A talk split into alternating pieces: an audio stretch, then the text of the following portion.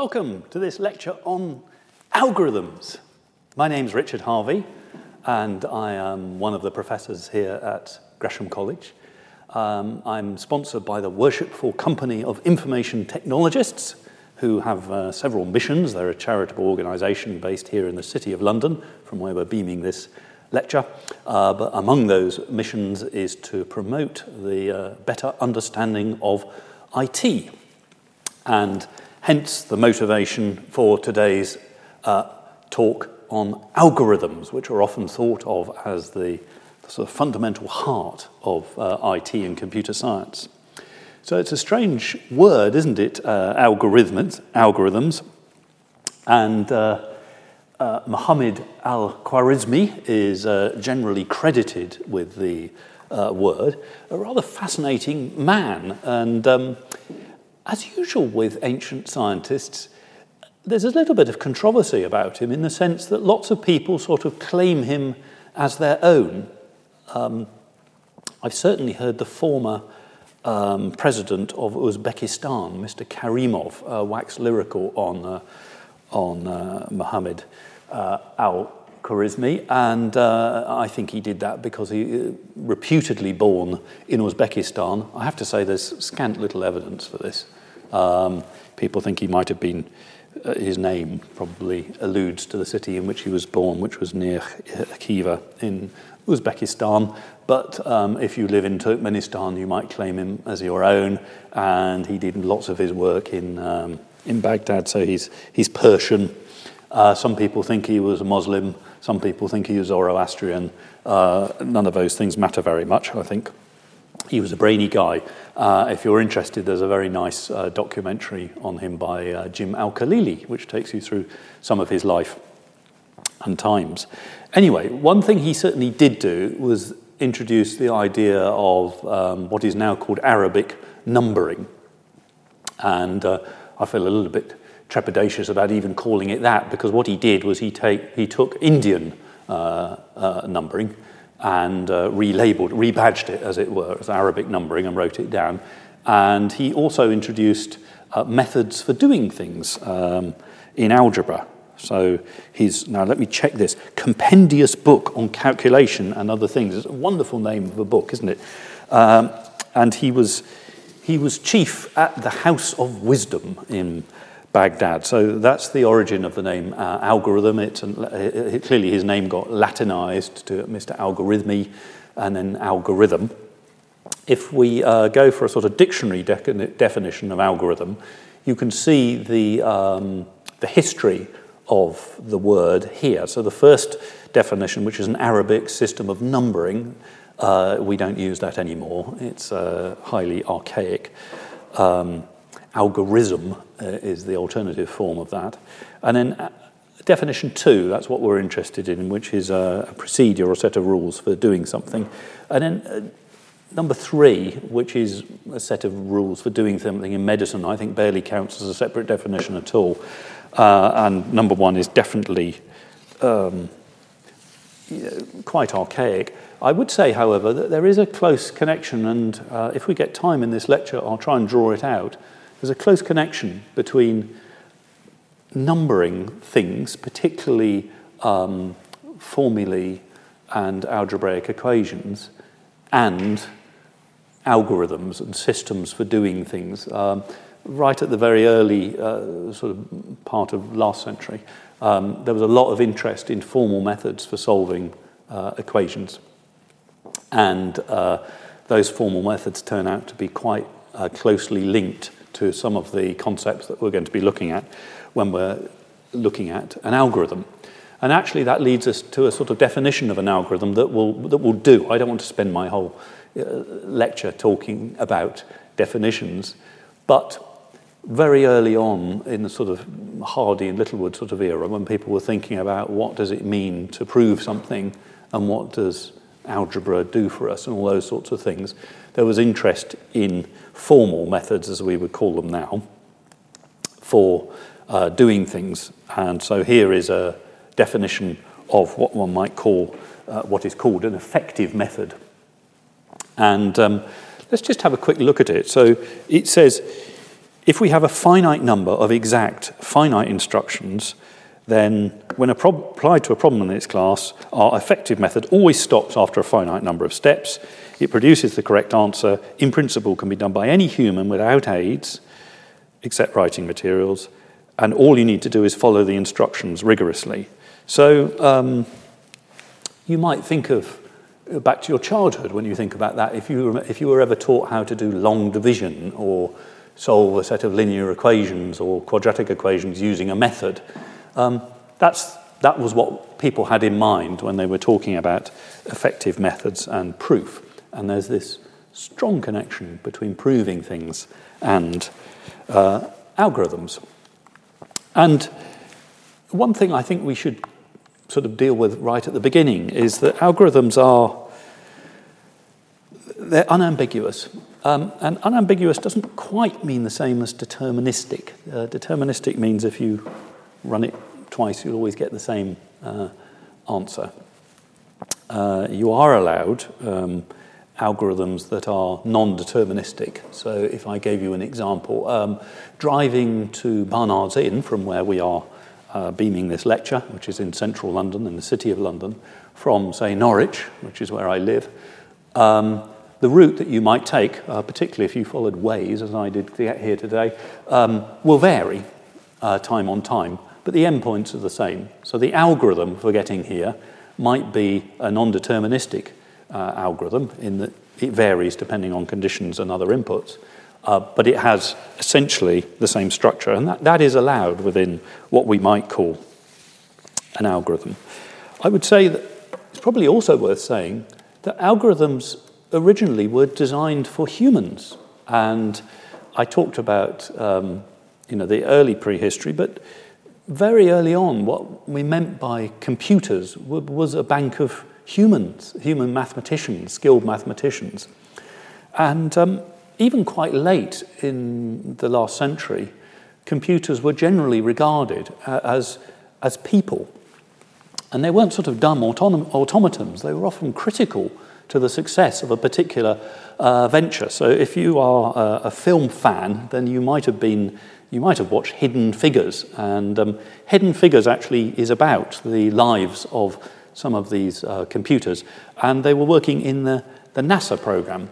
Uh, typically, military and big prestige uh, pro- programs were the only programs basically rich enough to be able to afford computers. Obviously, teams of human computers are, are an expensive thing to have. And here's a little clip of, um, of uh, Hidden Figures. Maybe we've been thinking about this all wrong. How's that? Maybe it's not new math at all. It could be oh, old math. Something that looks at the problem numerically and not theoretically. Math is always dependable. For you, it is.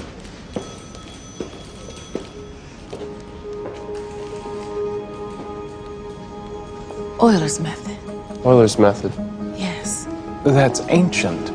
But it works. It works numerically.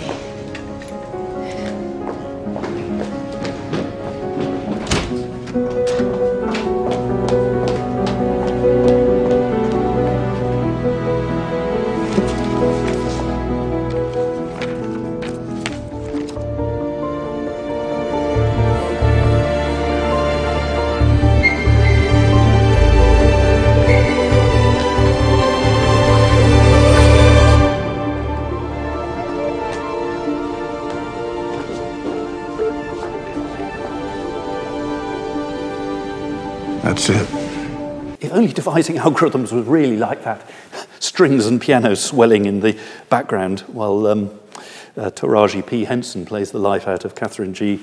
Uh, Johnson, who was uh, one of the early uh, mathematicians on the, uh, on the uh, NASA program. Here's the original report that I found of her work dating from the 1960s. And the idea here was that there were these skilled mathematicians who were indeed um, going to we're developing some of the algorithms that we use today, in fact. Um, films like Hidden Figures give rise to the idea that you need a lot of ingenuity to devise algorithms, and that's, that's probably true. But I don't want to emphasize, I mean, it's, it's possible to overemphasize that fact, uh, particularly if you're torturing computer science undergraduates with algorithms courses. And algorithms courses usually are regarded as a bit of a battleground, I have to say, for um, uh, computer science undergraduates. They're regarded as very difficult and obscure. Uh, the truth of the matter is that a lot of problems turn out to be standard problems. And so there, there ought to be a book, there isn't, there ought to be a sort of, there's a mental book, if you like, of standard algorithms. And uh, one of the most annoying things that computer scientists will say to you, and indeed algorithmic specialists, is, oh, well, this is a very well known algorithm, you know. Oh, well, that's, uh, that's just that problem. I solved that many years ago. And uh, in a way, that is, that's important, you know, because uh, without these standard algorithms, we, obviously we'd have to reinventing uh, everything from scratch. Um, now, slightly disappointingly, they, they're not as modular as they are in electronics. In electronics, as I'm sure you know, a lot of components come in standard values, and the idea is that you plug them together and they, they make um, some standard hardware artifact. Uh, there's still quite a lot of um, customization, I'm afraid, in computer science, which uh, allows for error and all sorts of trouble. But the fact remains is that there are some standard algorithms, and some of the algorithms are so standard that they're known to be very bad. Um, uh, let me give you an example. Uh, this is uh, President Obama before he was president. And one of the things he did before he was president was rock around the tech companies in, in California, I think. And uh, uh, in this case, he decided to go to a relatively new company called Google. Um, at this point, it was um, uh, run by a guy called Eric Schmidt, who is um, standing on the left, uh, sitting on the left here. And uh, what Eric decides to do is to ask one of the standard Google interview questions of uh, President Obama to see, um, see if he knows his stuff. What is the most efficient way to sort a million 32 bit integers? Well, uh, I'm, I'm, maybe I, I, am sorry. Maybe no, no, no, no, no, no. I, I, I, think that's not a. That's I, not I, I think uh, I think the uh, the bubble sort would be the wrong way to go. Okay, so that's a double joke because um, everybody in computer science knows that the bubble sort is a terrible way to sort a million 32 bit, bit integers, and clearly Obama has either been prompted to say this, or, or, indeed, well, he was a professor, so maybe, maybe he listened in in the computer science coffee room and he knew that bubble sort was terrible. Uh, but let's just pick bubble sort. And as I pick it, I can hear you know, 100 computer scientists on the line screaming, do not talk about bubble sort. Um, there's a good reason for me, uh, please excuse me, there's a good reason for picking bubble sort. Um, so let me explain how it works.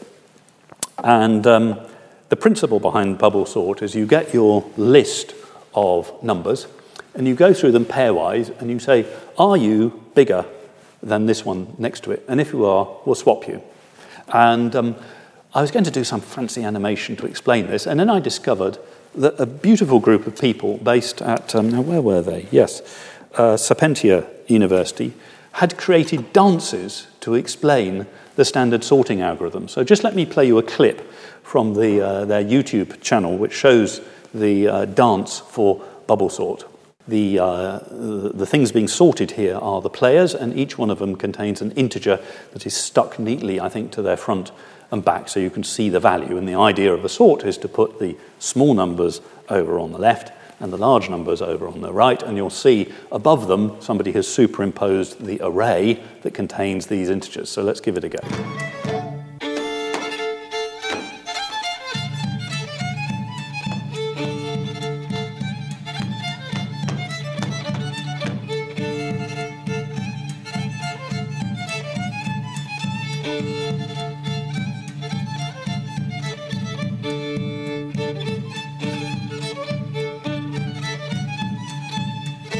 So no need. Eight and seven are comparing. Seven needs to uh, switch.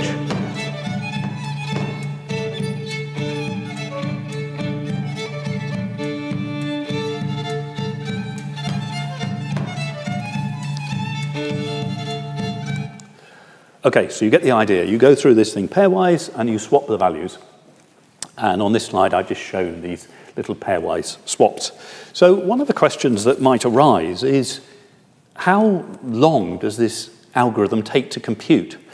Well, length is quite easy to compare. You just sit there with a stopwatch. What we might be interested in, however, is how does this algorithm scale as the problem gets bigger? Okay, now that's a critical question. So what we might ask is we say if we had n items in a list, so n big n numbers, how many steps would it take to complete as a function of n? And we would call that the time complexity. It's usually the, the step complexity because time, of course, takes a different amount of time depending on the computer you're using. We might also, also ask how much storage is required to do that, and that's called the space complexity. Now, generally speaking, at the moment, people are less interested in space complexity than time complexity. So if a computer scientist said it talks about complexity, usually they're talking about time complexity by default. But if you want to catch them out, say, are you talking about space or time complexity? That will, that will show you to be uh, at least a bit more of a wizard than most people. Um, so the first thing that I hope is obvious from uh, this example is in this example, it will depend on the data, won't it? So if those numbers were already in order, 0, 1, 2, 3, 4, 5, 6, 7, 8, 9, then obviously we go through the list saying, do we need to swap? No. Do we need to swap? No, no, no, no, no, no, no. No swaps, stop. That's how the algorithm works. So we went through the list n times. Right, so the best case analysis in this case is n. Now, what about the worst case? Well, the worst case is when the, the data are in reverse order. Well, that, that case, so the 9 is over here, so that has to swap with everything, and that moves one position, and then we have to sweep through it again and again and again and again. So we have to do n sweeps through the data, and each one of those sweeps through the data takes n times, so that's n squared. So um, don't worry, I'm not going to ask you to do a lot of these, but you, you get the idea. The idea here is that this algorithm runs in n squared. So people would refer to that as order complexity or time complexity n squared. Uh, sometimes you'd hear people just refer to that as a, a polynomial complexity because of the, the n is an example of a polynomial. Okay, so that uh, notation, the so called big O notation, can be used to show how the algorithm scales in time. So, just to put some flesh on that, um, I got out my uh, little program, and I wrote a program to take a thousand numbers. So I took, uh, uh, sorry, I took um, however many numbers are listed on the bottom here, so maybe 50, 100, 150, 200, and so on. I created a thousand versions of that and sorted them using my very primitive bubble sort. And you can see here that this graph goes up with n squared, so it's got the worst case. I don't know if you can also see that there aren't many n's. So this, this always seems to happen when you look at complexity which is the worst case, well, that actually is most of the time. You know, so most of the time, this algorithm is um, n squared. There are better cases, but those better cases seem to arise infrequently. So this is a what's called a Monte Carlo simulation, where we, we try it and run it many, many times and then see what the worst case is in this case. So the nice thing about order complexity arguments is it sort of avoids um, computer top trumps, as it were, you know, where somebody says, well, if, if you ran it on this computer, it would be so much quicker. It just reduces it to a scaling. I mean, there are plenty of criti- criticisms of order complexity, um, which I'll come back to. I mean, it's mainly that it's a bit primitive. Um, now, as I said, um, I chose bubble sort because it's quite easy to explain how the order complexity works. You can sort of follow my argument. Nobody would use um, bubble sort um, for a real occasion. That's why President Obama said bubble sort will be the wrong way to go. Um, what do people use? Well, uh, merge sort is um, quite popular. This is, um, I think I've got a video here from the same guys on showing merge sort.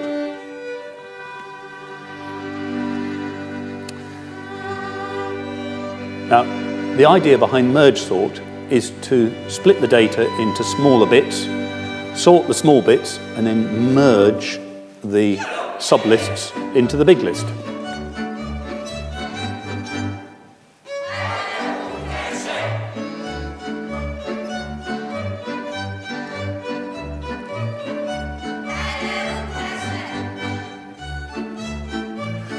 So here we've got a list of two. That's the ladies with four and two on their chest and a list of three. That's the ladies with eight, six, and zero on their chest. And now, having split it into lists, they're going to sort themselves by pairwise comparison. And it turns out doing that is a lot quicker. And you avoid this problem, or you, you mediate this problem of mediate, you rem- reduce this business of um, having to um, propagate the worst case, uh, you know, that number nine has to ripple all the way along the line. So that's how merge sort works. Um, one of the popular ones at the moment is called TimSort. So if you have an Android phone or you're using something programmed in Python or um, Octave or Swift or Rust, then Tim Peters' TimSort is um, uh, the one for you. Recently found a small bug in it, actually. Uh, it was not me, I mean, but a small bug was found and fixed in the, um, in the standard library. Um, and it's most certainly not um, as bad as um, order n. You can get some of these things, uh, uh, n squared, you can get these things considerably below n squared. So there's a sort of, um, what's the word, a sort of hierarchy of complexity. Order n is marvelous. You just have to go through the data once. Very few algorithms run in order, order n. Um, good algorithms, you know, you tend to think log n, n log n, polynomial. By the time you're into the bottom of this list, um, things are becoming, uh, can become quite expensive. Now, that informal understanding was put uh, in one sort of neat package by what is called the Cobham Edmonds thesis. And the Cobham Edmonds thesis basically says there are two sorts of problems, really. There are nice problems, and those are the problems that can be solved in polynomial time, and they sit over here in a set which I shall just call P. And then there are nasty problems, and the nasty problems sit over here. Now, Cobham Edmonds is, it's sort of become a bit misunderstood. I mean, what it's meant, it's talking about the scaling of the problem. How does it get worse as the problem gets bigger? So it completely ignores the computer you're using. It completely ignores the, the, any constants in the order. So a million n squared is thought to be good, even though uh, 2 to the n might in practice be better. Okay, it's all about the scaling. Uh, and of course, it ignores the size of the uh, input. But it's a, it's a, it's a very um, good rule of thumb that if something sits in P, then it's an algorithm that you're not going to really have a lot of trouble with. And if it sits somewhere else, then there's a, there's a, you have anxieties. So that's Cobham Edmonds. And you might say, well, what sits over here? You know, what sort of algorithms sit over here? Well, the first thing to say, and I'll try and remember to say this again because it's frequently misunderstood, is Many, many practical algorithms do not sit in this easy, fast, and practical subset called P. They just don't, and we have to deal with them. Uh, it's a very common interview question, actually. Um, undergraduates have it sort of drummed into, him, that, into them that anything that isn't in P is a complete disaster and the end of the known universe. And um, so what you do is you set someone to interview a sort of problem that isn't is known not to be in P, and you hope that they, or well, you don't hope. If you're a sadist, you hope they crumble into a, a small uh, box in a corner, and that sorts people out. But lots of lots of things are not in P, and I just thought I'd pick one so we can understand a bit more about it. And the one I've picked is TSP, the travelling salesperson uh, problem, and it's a problem that's quite easy to explain.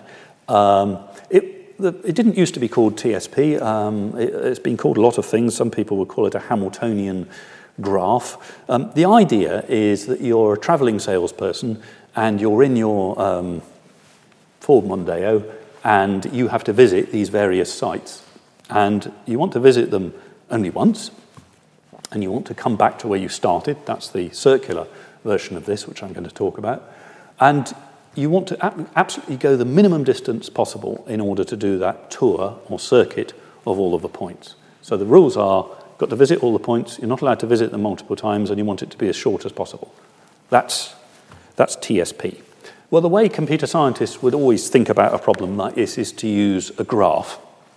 And um, just because we're at Gresham College, I, I feel we can't use, you know, people often pick standard examples for this, you know, the boring ones to do with Amazon deliveries, which are you know, highly relevant and so on. Um, I've seen a very entertaining example based upon um, Abraham Lincoln's circuit when he was a circuit judge in, um, in uh, bits, of, bits of the US, uh, which is highly appropriate. But we're at Gresham College, and a former Gresham professor was Sir Christopher Wren. So I think we should pick a Wrenish example, which is what I've picked here. So I've picked 13 um, churches, the 13 churches that are in the City of London and are untouched from when the days uh, of, of, of, Wren. So Wren was a you know architect based in the City of London. He's a former Gresham professor, and he had a real good go at um, a, a, great number of churches in uh, the city. But many of them got remodelled either by the planners or by the Luftwaffe. So here's a set of uh, 13 churches. And the, the, closest are, let me just check this, yes, the closest are a staggering 104 metres apart. And um, the farthest are 2.9 uh, kilometres apart, which is pretty much the width of the uh, uh, city, the diagonal along the city. So um, here's Sir Christopher, and he's sitting in the uh, St. Paul's Cathedral, which is the most famous of his churches. And he's saying, Well, I wonder what the best walk is around my churches, and I'm only going to visit one at a time. Well, that's a reasonable uh, sort of um, thing to ask. Now, those of you who are familiar with the City of London may indeed look at that map, as I looked at it um, this afternoon when preparing my lecture, and think, Hang on, those are all in the wrong place. And um, they are in the wrong place because I realized I mixed up latitude and longitude. Sorry about that. So uh, don't get obsessed about where these are. What I can tell you is that I did code, because I coded this myself. It's always a disastrous admission, isn't it? Um, I coded the distance between them as the Google Maps walking distance between the churches. And being a sort of cautious sort of chap and knowing London, I took the average of going to and going from, because if you walk to places in London, there are usually different routes to get to places and different routes to get from places. Okay, so that's the basis of uh, my description. Right, so let's think about this problem. Here's, uh, so Sir Christopher's starting at St. Paul's. Let's just think about what we would call a brute force search. So what he would do, he's at the 13th church, St. Paul's, and he says, well, I could go to either any one of these 12 churches. There are 12 possibilities to go out that way, and I'll, I'll get out my little pedometer and measure the number, the distance to all of those 12. And then from each one of those 12, I could go to 11. And from each one of those 11, I could go to 10 and so on. Right, so the number of possibilities, I think I wrote it down on this slide, yes, is 12 times 11 times 10 times blah, blah, blah, blah, blah, blah about uh, 500 million possibilities. Okay, well, um, you could halve that if you like because um, I'm counting here um, sort of clockwise tours as different from anti-clockwise. So if we said we don't mind whether we go clockwise or anti-clockwise, then it's half that. But it's still quite a lot, and it, it's too many for Sir Christopher with his, um, you know, rather primitive computing power to, to manage. But we can manage it. You know, um, half a million.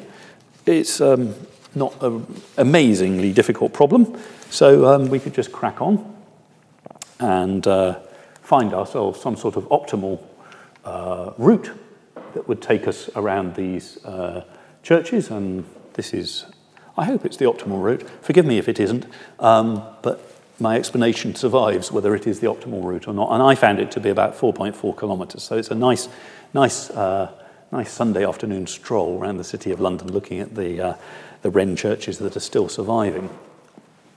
Okay, so far so good.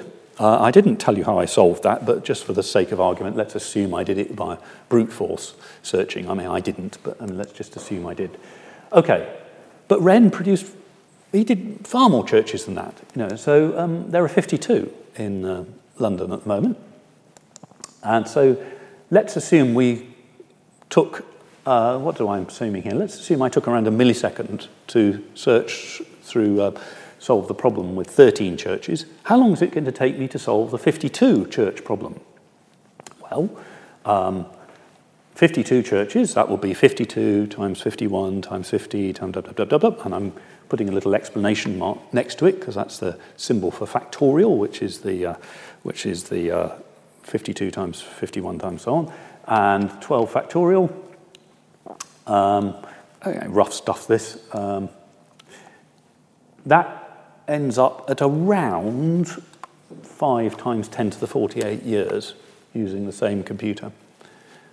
So you might say, well, milliseconds, ridiculously slow. I mean, I could build some sort of super, super hypercomputer, you know, sort of, let's take that down to a, I don't know, a femtosecond or a attosecond or whatever, you know, some tiny, tiny thing. It doesn't help very much, does it? It's still hideously impractical. And this is one of the problems with those non polynomial uh, problems.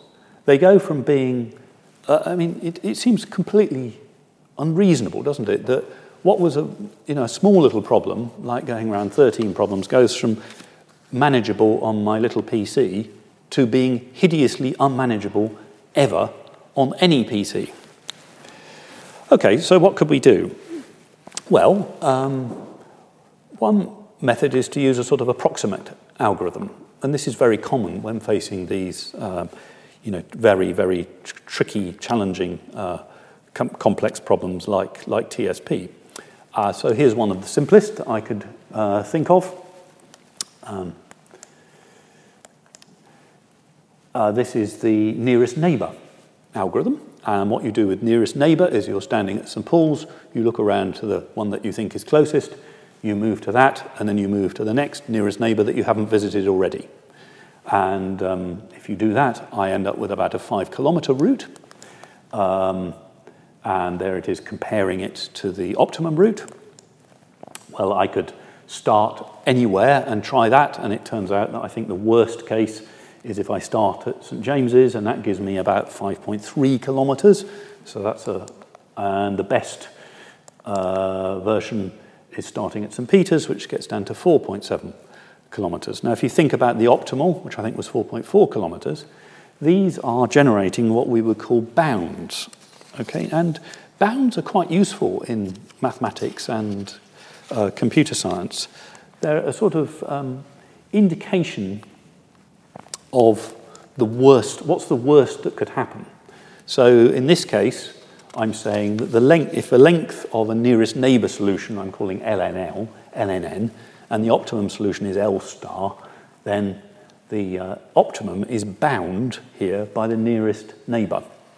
Uh, and this is an upper bound. An upper bound is what's the worst that can happen, and we also have uh, lower bounds, can't do better than sort of bounds.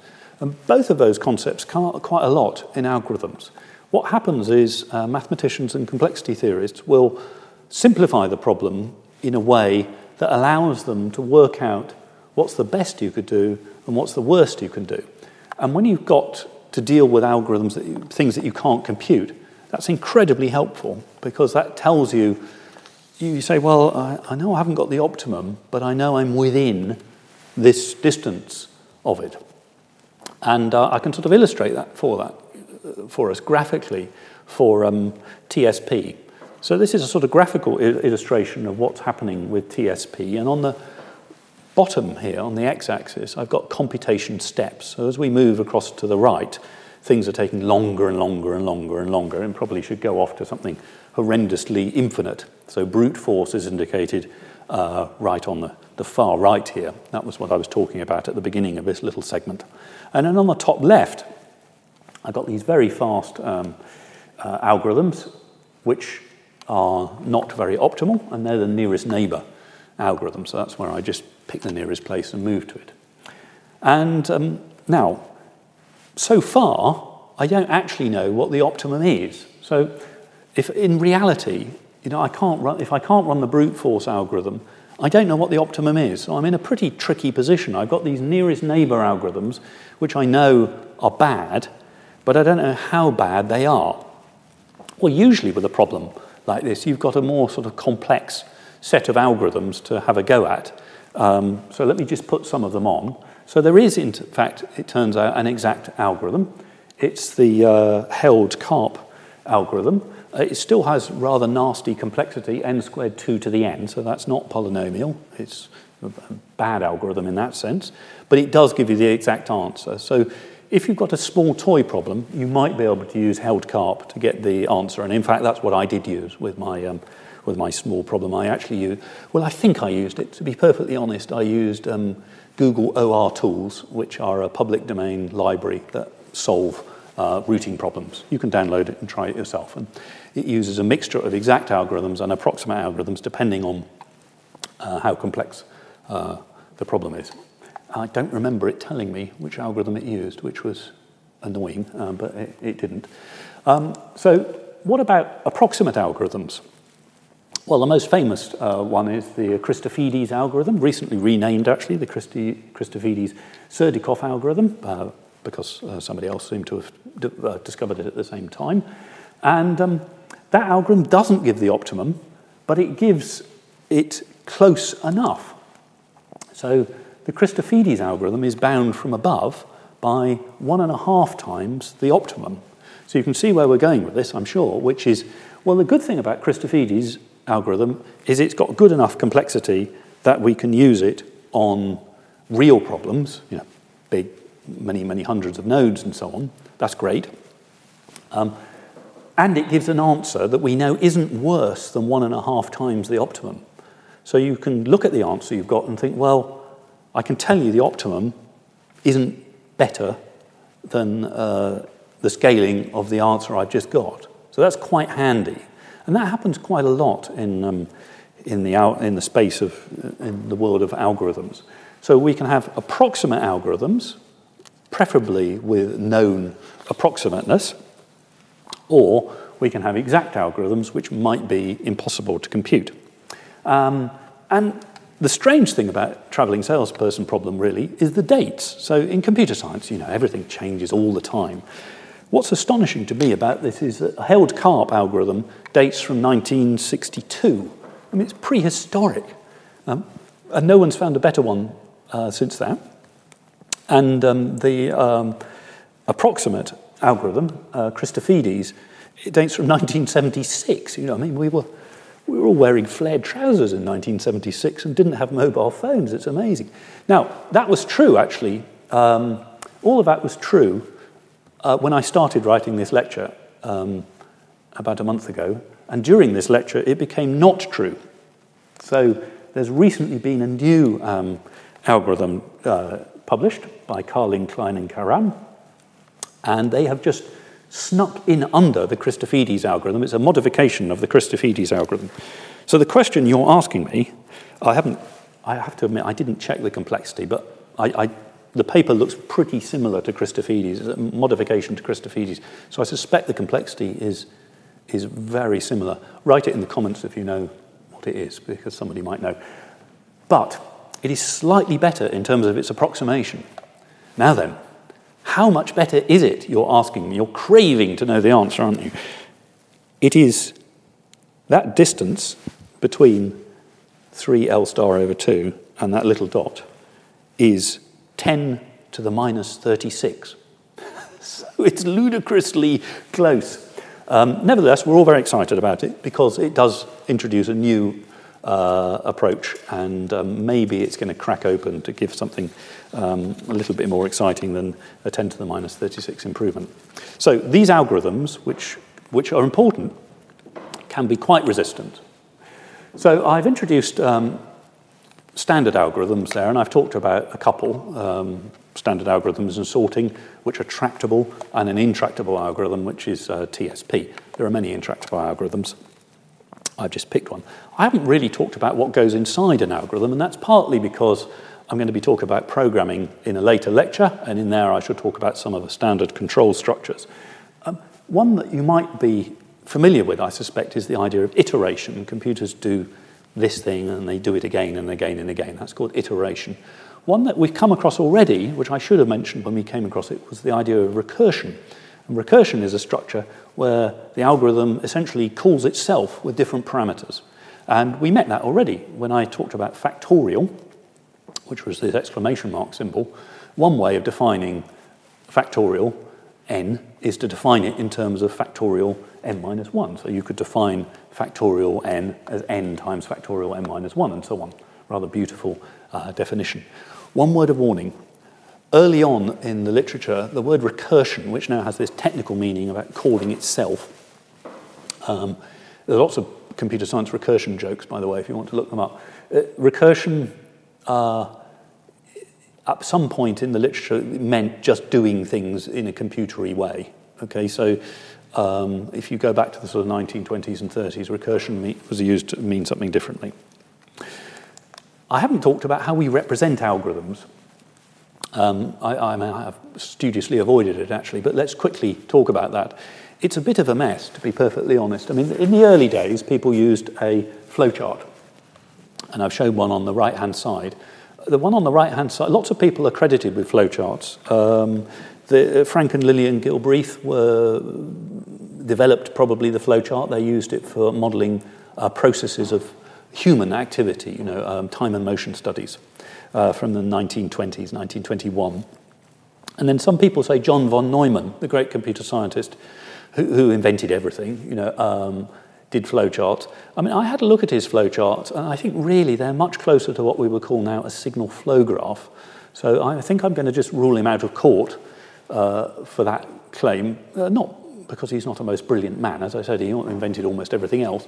Um, the first example of a flowchart I can find that looks like a modern flowchart is um, this example here. This is taken from the papers of Grace uh, Hopper, Grace Hopper was a computer pioneer um, and um, venerated in the US quite rightly. And in her papers is this flowchart, and it's by a programmer called Marjorie, Marjorie K. League, um, who's an interesting uh, person. This is a um, flowchart for comparing three numbers. And um, Marjorie League also worked on the first um, program to try and predict American uh, elections. She's got quite a distinguished um, programming, uh, programming structure. Pro- flowcharts have gone out of fashion. Uh, I think there isn't a good explanation why they've gone out of fashion, but here's my theory. My theory is that they were jolly difficult to draw on early computers. When we had it for early computers, graphical stuff was really difficult to do. So um, it was a real hassle to do flowcharts. And we all had these little bits of plastic. if you were a programmer, you had these sort of little plastic stencils which had all the flowchart symbols in, and we would spend ages drawing them, and we didn't like it. So people moved away from flowcharts, which personally I regret because they were well defined.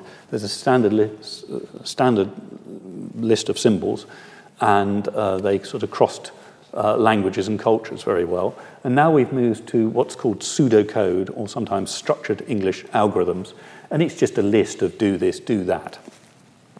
I'm not very keen on um, pseudocode myself, although we all use it, um, because it's not defined. I mean, there isn't an international standard of pseudocode. Well, there is a sort of structured, in, structured English standard, but it's a bit of a muddle and no one uses it. So um, there's a sort of need, I think, to be more formal about algorithms in that definition. Now, that is not to say that we're not formal about algorithms in uh, how they connect to computer science, and the, the sort of the towering uh, genius, really, of doing that was the guy on the right, Alan Turing. Uh, Alan Turing was a student of uh, Alonzo Church on the left. Alonzo Church developed something called lambda calculus, which is an algebraic way of representing algebra about algebra. And so it's very useful for algorithms and functions because it's an algebra that describes functions.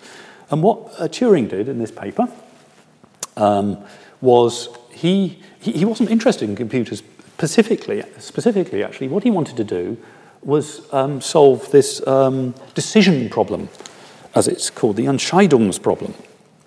And the Entscheidungsproblem is a problem in, in mathematics, which is given a formula, can you show that it is derivable from the axioms. Okay, sounds easy, doesn't it? But, you know, so a, in principle, can you do that? So if I define a set of axioms and a, an algebra that works on those axioms, can I show, with a formula that's valid formula, can I show how to derive it from the axioms? And the answer, by the way, turns out to be a very surprising one, which is no, you can't.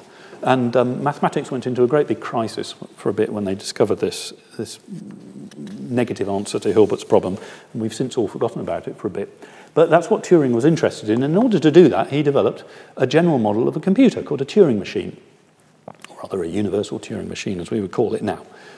So the surprising fact is, he did all this in 1936, which is a sort of staggering uh, thought, because this was long before uh, computers were a practicality. Well, the best way to explain a Turing machine really is people usually at this stage get out sort of arbitrary pencils and paper and start drawing it. But some dude on YouTube has built one. Um, so um, I'm sorry I've taken off the audio track because it's a little bit, um, takes a while to explain it, but I think you can get the idea here. And what we've got here is a tape. And on the tape, the machine is allowed to write either a 1 or a 0.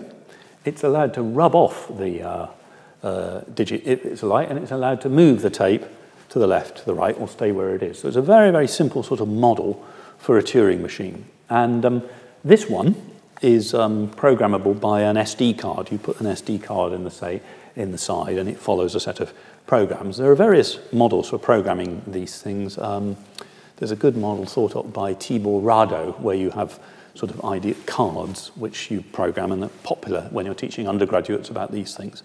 In a universal Turing machine, the program is also on the tape.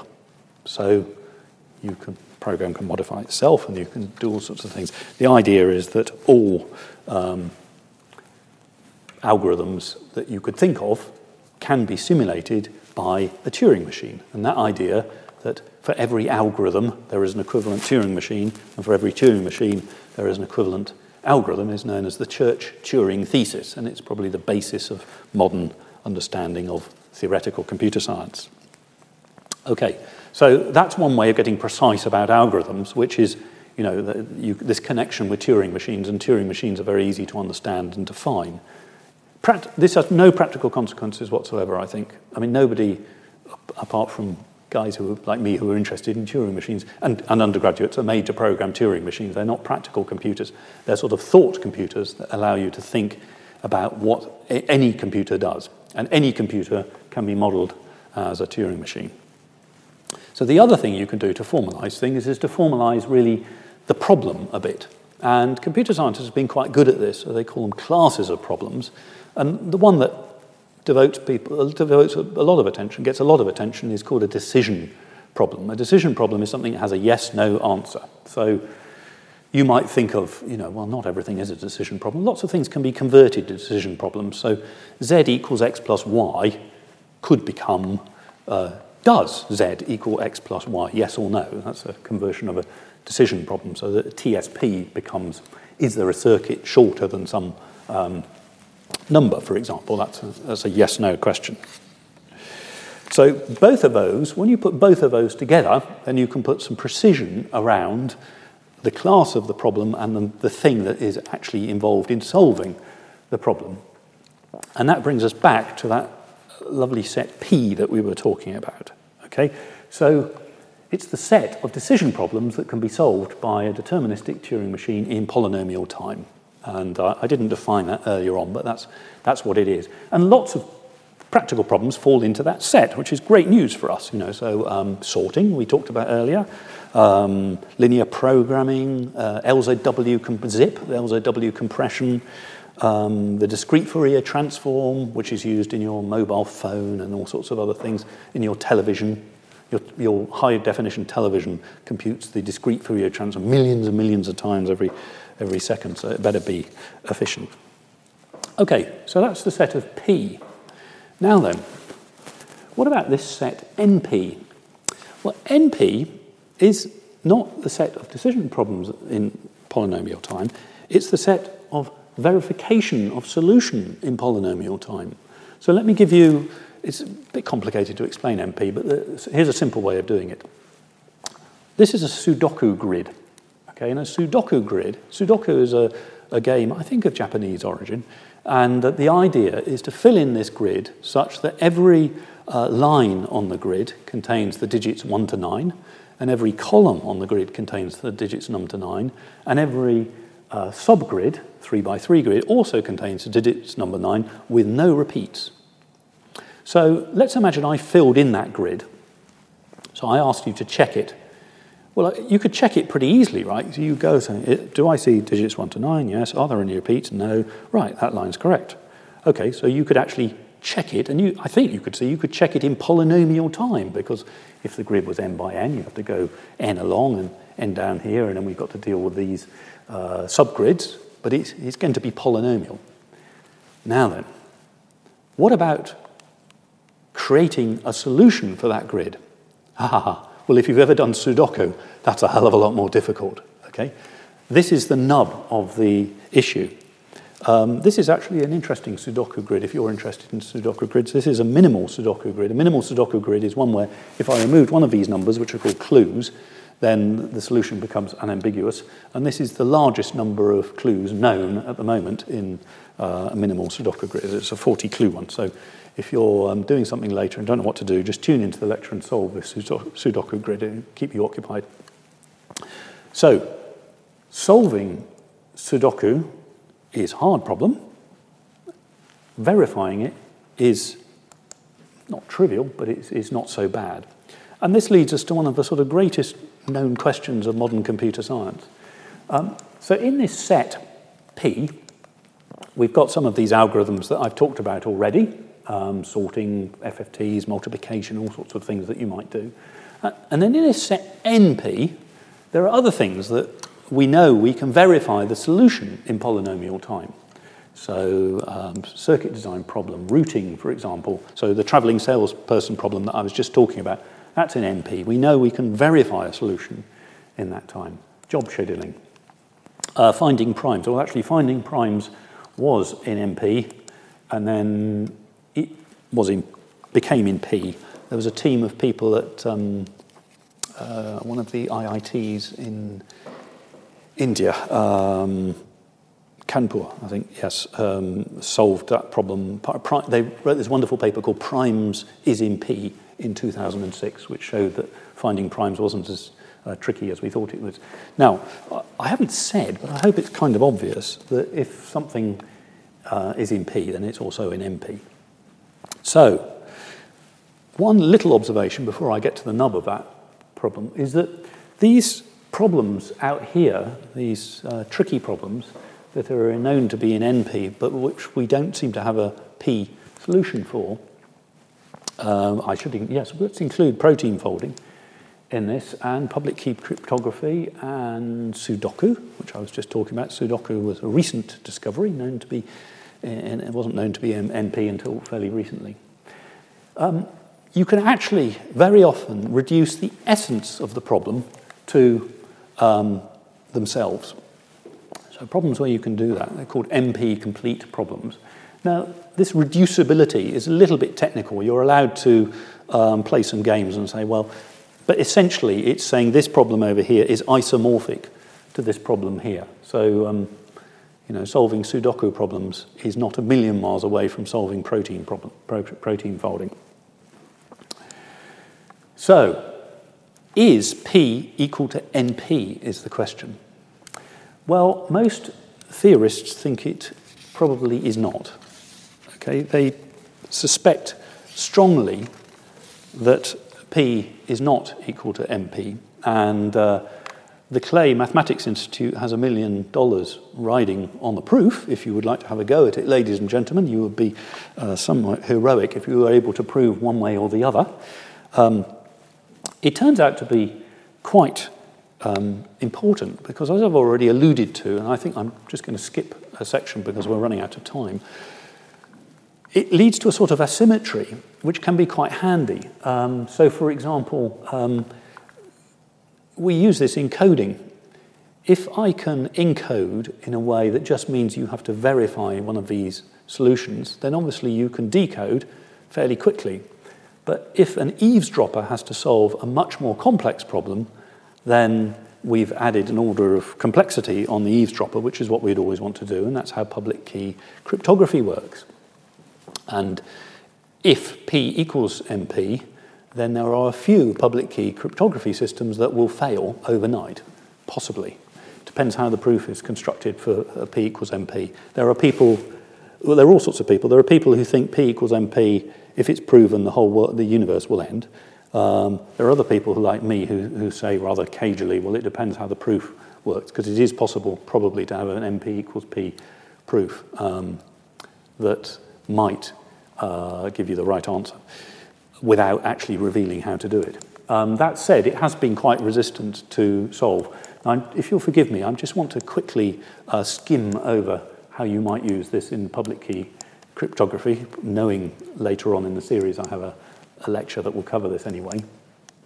Um, this asymmetry is quite handy, and I think I'll skip over this, but what I will do is just play you a little summary of the problem. There's a beautiful, I have to say, the, interweb is not overly specified with beautiful explanations of algorithmic complexity. And it has a reputation amongst undergraduates as being fiendishly complicated subject and badly explained. And it doesn't help that the notation is very tricky, and you know that's all very disappointing. Um, but there is a notable exception, and um, that's provided by a, a, little YouTube channel, which I'll play a clip of in a moment. Um, just a couple of observations, though. The first thing is that there is a proof already showing that the proof of NP equals P is itself an NP problem, so likely to be very tricky to um, deal, deal with. But let me just summarize briefly with this little clip, which brings it all together quite nicely. So, why has it been so hard to prove P versus NP one way or the other? Well, fun fact proving things is an NP problem. The P versus NP question itself is one of these problems. So, yeah, this might be difficult. Or not. We don't know. As the field of computational complexity has developed, we've discovered a lot of complexity. The P versus NP question turns out to be just the main attraction in a huge and complicated zoo of complexity classes. Beyond NP, there are even harder classes of problems, like EXP, the class of problems including figuring out the best move in chess that takes exponential time to even check. This whole upper area of problems that are at least as hard as NP complete is called NP hard. There's also co-NP, the class of problems where instead of being easy to check right answers, it's easy to exclude wrong answers, which may or may not be the same as NP. And then there's PSPACE, the class of problems that can be solved given unlimited time, but using only a polynomial amount of space for memory. There are also problems that can be solved probabilistically in polynomial time. That class is called BPP, and it may or may not actually be the same as P. And then there's a quantum computing analog of BPP called BQP, all over the place in here are complicated little classes that would take a lot of explaining.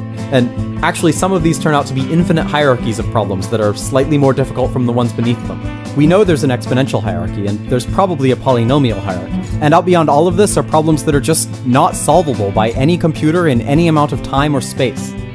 To me, the amazing thing about this whole complexity zoo is that we're talking literally about what can be computed in a given amount of space and time. We're not just looking at the nature of computation here, we're looking at the nature of space and time themselves. This mess of computational complexity classes, I think, ultimately has implications for physics and biology and for our basic understanding of everything. As an example of those implications, here's how Scott Aaronson, a complexity researcher at MIT, explained his intuition about P versus NP. If P were equal to NP, then the world would be a profoundly different place than we usually assume it to be. There would be no special value in creative leaps, no fundamental gap between solving a problem and recognizing the solution once it's found. Everyone who could appreciate a symphony would be Mozart. Everyone who could follow a step by step argument would be Gauss. The world around us, the nature of living things and ideas, of art and genius, is molded around the deep structure of computation. In a very real way, something connected to P versus NP shows up in the struggles of scientists and artists. Chopin once said, Simplicity is the final achievement. After one has played a vast quantity of notes and more notes, it is simplicity that emerges as the crowning reward of art. And Jack Kerouac put it like this One day I will find the right words, and they will be simple. What a beautiful video. It's actually much longer than the clip I've been able to play you, I'm afraid. Uh, and it stands out as one of the uh, better explanations of this uh, knotty problem. Scott Aaronson, by the way, who is a complexity theorist, his last count was that there were 416 different complexity classes. My own view is um, that's too many, and um, surely, uh, surely we can do better than that. Uh, so that's the first lecture in this series, and in the next lectures in this series, we're going to segue to look at data structures and programs and computers and network, and then security, which I touched on today, but we'll pick up in the final lecture. Thank you. Thank you very much, Professor Harvey. Um, fascinating lecture. I've got a couple of questions in from the audience. Um, the first question is Are there problems that are fundamentally unsolvable by algorithms? Yeah, there are. there are. And I should have talked about them. Um, one of the problems that fascinated Turing was called the halting problem. And the halting problem is uh, given a, a Turing machine and a program, so in other words, an algorithm, can we decide if it's going to stop? And that sounds a very deceptively easy problem, doesn't it? You think, well, surely we can decide that. Um, can we decide it formally? And the, the answer appears to be no. You, you, can't. It's one of the problems that is um, known to be unknown. So science doesn't often, people often think about science as turning up um, solutions that are uh, known, and hence, because we know they're known, we can solve them. They equate solving them with, with knowing that. And unsolvable problems. Um, it's not so, people aren't so used, I think, to, pro, to problems that are known to be insoluble. Second question um, Do racist algorithms exist? And if so, what can be done to combat them? Yes, they, they, they are racist in the sense that um, they make decisions that uh, don't stand up to an equality impact assessment. So, people, the one that people often think about are um, immigration decisions, or um, there have been the odd case of. Here, here's a good example of um, a racist algorithm. There was a system dev- devised that was uh, it was attempting to look at fraud and in order to do that, it used um, a credit scoring mechanism. Uh, they didn't realize that the credit scoring system was highly uh, correlated with where you lived, and they didn't realize that ethnicity was highly correlated with where you lived. So the consequence was that the algorithm was racist. Um, of course, the, the algorithm itself wasn't racist, the design of the algorithm was racist. And one of the modern topics of computer science is indeed how to produce bias free algorithms, which is, I should perhaps rephrase by saying, can we produce bias free training data? And do you have any thoughts about where our increasing reliance on hidden algorithms might take us, and whether there's a need for the general public to have a better understanding of algorithms? Yeah, um, so one of, the, one of the questions you might ask is, um, and this is being asked on a group I'm on at the moment, um, uh, let's say you buy a router for your um, telephone network. Well, the router is probably just a dumb bit of hardware. I mean, it's not a Turing machine, but it's something a bit like it. And the algorithm for that router is downloaded from the manufacturer. And it gets updated just as your computer gets updated. So, is there ever a point where the system you bought was probably quite highly specified? The system that you've got in front of you five years later certainly isn't the system you specified it. Can't be. It's updated itself. Worse, it's probably learnt. So it's got data within it that have been based on its own experience. So you're way off specification. Now, that might be desirable. I mean, after all, you're not complaining that your uh, Microsoft Windows computer is, is, has not updated itself. You're grateful for it. But that is a big, big issue and leads into questions about verifiability and testability. I should probably say something about this when I talk about programs, actually. Um, can you produce a program that can be verified to, um, you can be confident it produces the output it should produce? That, that's a, that was an interesting question. Well, it remains an interesting question, but it was studied a lot in the, in the 80s when I was a PhD student. Um, we, we are out of time, but I'm going to give you one final question, which is about the A level um, algorithm. What was the problem with that? Oh, yeah. So um, in the United Kingdom, the uh, government had to make a decision about um, what to do when exams were cancelled. So the idea was to use an algorithm. And um, they tried, uh, the exam board, the, the um, uh, Ofqual, who are the office that look after these qualifications, tried quite a few. In fact, but pretty much every exam board put forward a contender. And they were put into what we would call a bake-off, where they're tested against each other. And they very carefully wrote up the effects of these algorithms, which were to essentially um, severely disadvantage what they perceived to be a small number of students. It was about 10% of the sitters on any exam.